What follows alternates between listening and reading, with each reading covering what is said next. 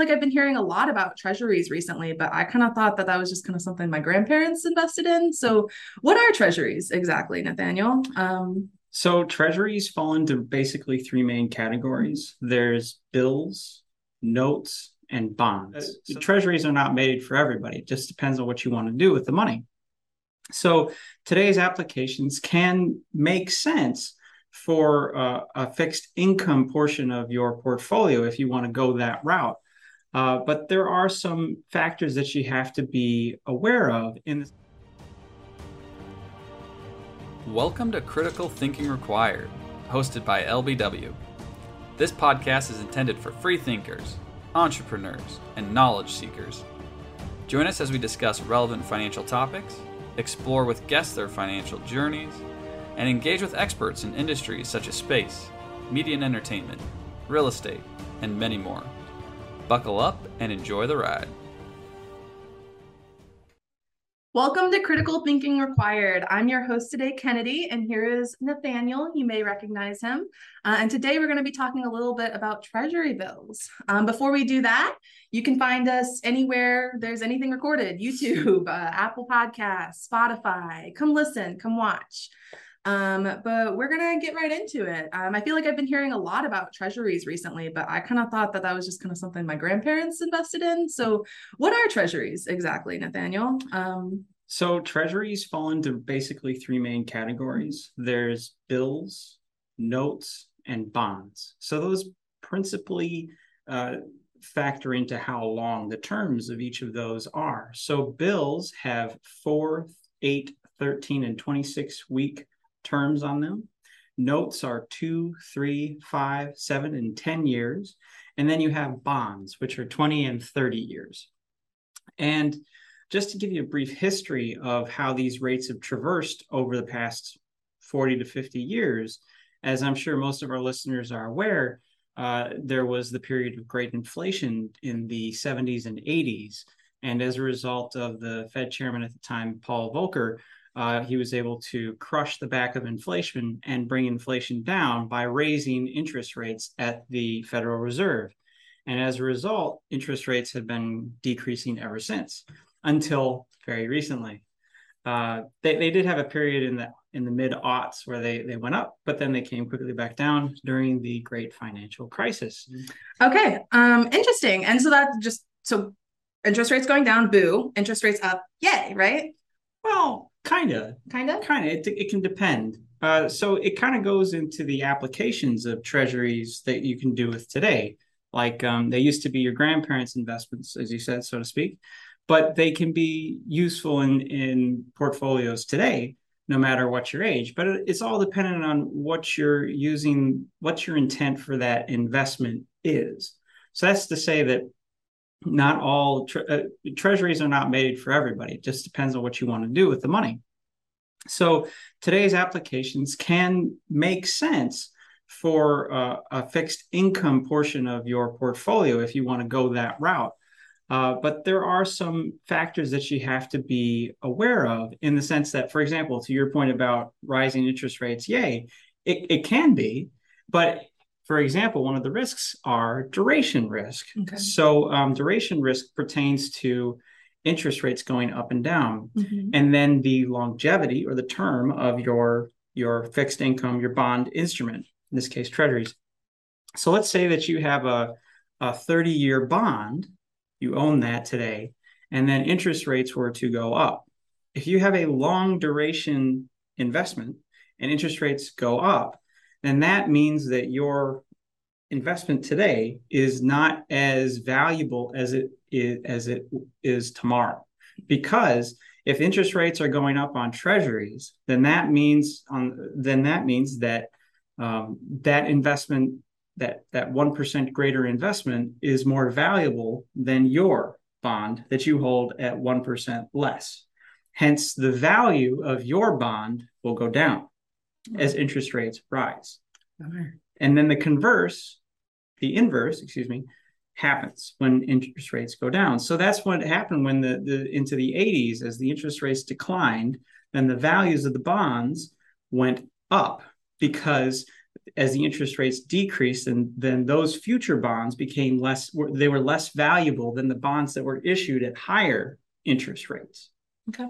So that's just one example of a risk when it comes to, well, not only uh, treasuries, but any investment, which include, uh, as I said, duration, opportunity cost. That means you have a 4% treasury here versus say an investment in a stock mm-hmm. well then you have to consider like how long is your investment time frame like we always like to harp on which is the more valuable to you if you have a shorter time frame then perhaps the treasury is a better deal for you versus a long-term investment in a stock for example because the stock is typically more risky because it's lower down on the cap on a company's capital structure versus a treasury, which is a form of debt, and debt is higher up on the, the capital hierarchy.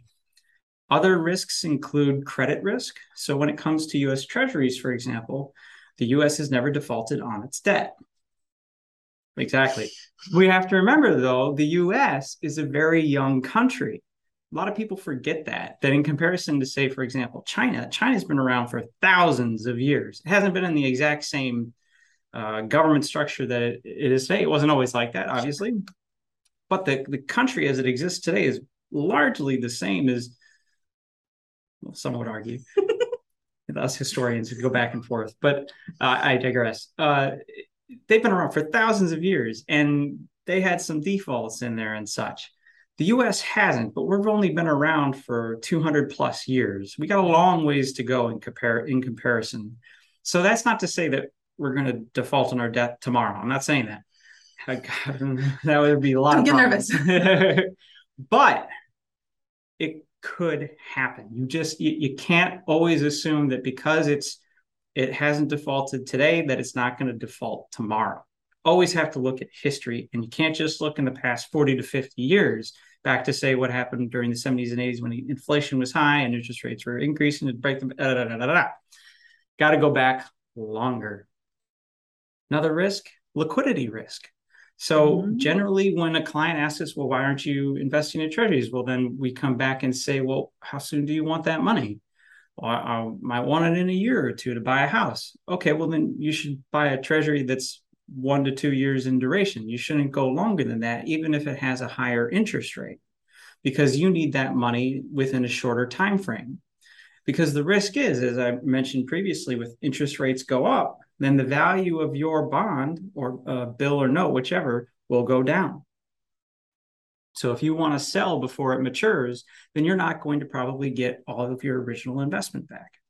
Bummer. I know. And then just when it comes to inflation and deflation. So in an inflationary environment, holding cash, you it loses value versus having it invested. But then the question becomes what are you going to have it invested in to beat inflation? What one investment makes the most sense? Do treasuries necessarily make sense? If treasury is running at an 8 to 9% annualized rate, then a treasury that's selling at 2 to 3 or maybe 4% maybe still might not make sense. Right. But is it is in a very uh, low risk to no risk investment as treasuries are considered, perhaps that is a decent investment, but it always depends on your particular situation.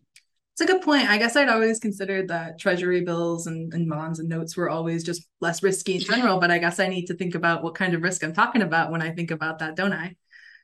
Okay, well, thank you for that. Um, do you have any maybe last thoughts or any notes to share? Any tidbits? Yeah, if you will. Sure. So, I, I we always like to say what may make sense for one person may not necessarily make sense for another. Everybody is unique. God, I say that a lot, but everybody is unique. We're special, all of us. I won't go that far.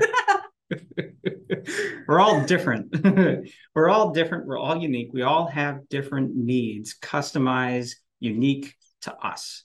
So, what may make sense for me may not make sense for Kennedy, and vice versa.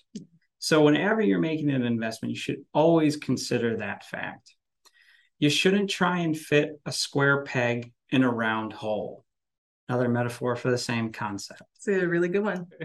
Uh, you don't want to sell in and out of really any investment, but when it comes to treasuries, same thing applies. You don't want to sell out, uh, you don't want to buy something uh, that has a duration of five years that you know you're going to need in two years. Just doesn't make sense. And then that also flows right into your liquidity. Uh, even if you're playing the game where you're rolling over um, 13 week treasury bills, let's say you buy a treasury bill for 13 weeks, 13 weeks, you get your money back. If you need it before then, then don't invest in a 13 week. Invest in a four week or an eight week treasury bill, depending upon your needs. Great thoughts. Pick the peg that suits you. Amen. All right. Well, thank you so much for sharing, Nathaniel. I think I know a little bit more about Treasury notes, bonds, and bills than I did before this podcast. So thank you for sharing your thoughts, and thank you for all of thank all of you for listening. Um, again, friendly reminder: follow us on YouTube, like on Spotify, blah blah blah. Um, see you next time. Like, like and subscribe. Thank you for taking the time to start your journey of thinking differently and listening to LBW talk about stuff they love. Until next time. The opinions expressed in this program are for general informational purposes only and are not intended to provide specific advice or recommendations for any individual on any specific security, on any specific broker dealer, or custodian. It is only intended to provide education about the financial industry. To determine which investments, broker dealer, or custodian may be appropriate for you, Consult your financial advisor prior to investing. Any past performance discussed during this program is no guarantee of future results. As always, please remember investing involves risk and possible loss of principal capital. Please seek advice from a licensed professional. All opinions expressed by podcast participants are solely their own and do not reflect the opinion of Leach, Bickmore, and Weiss Wealth Management LLC. Leach, Bickmore, and Weiss Wealth Management LLC is a registered investment advisor.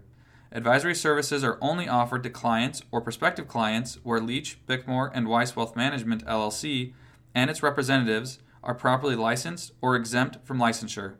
No advice may be rendered by Leach, Bickmore, and Weiss Wealth Management LLC unless a client service agreement is in place.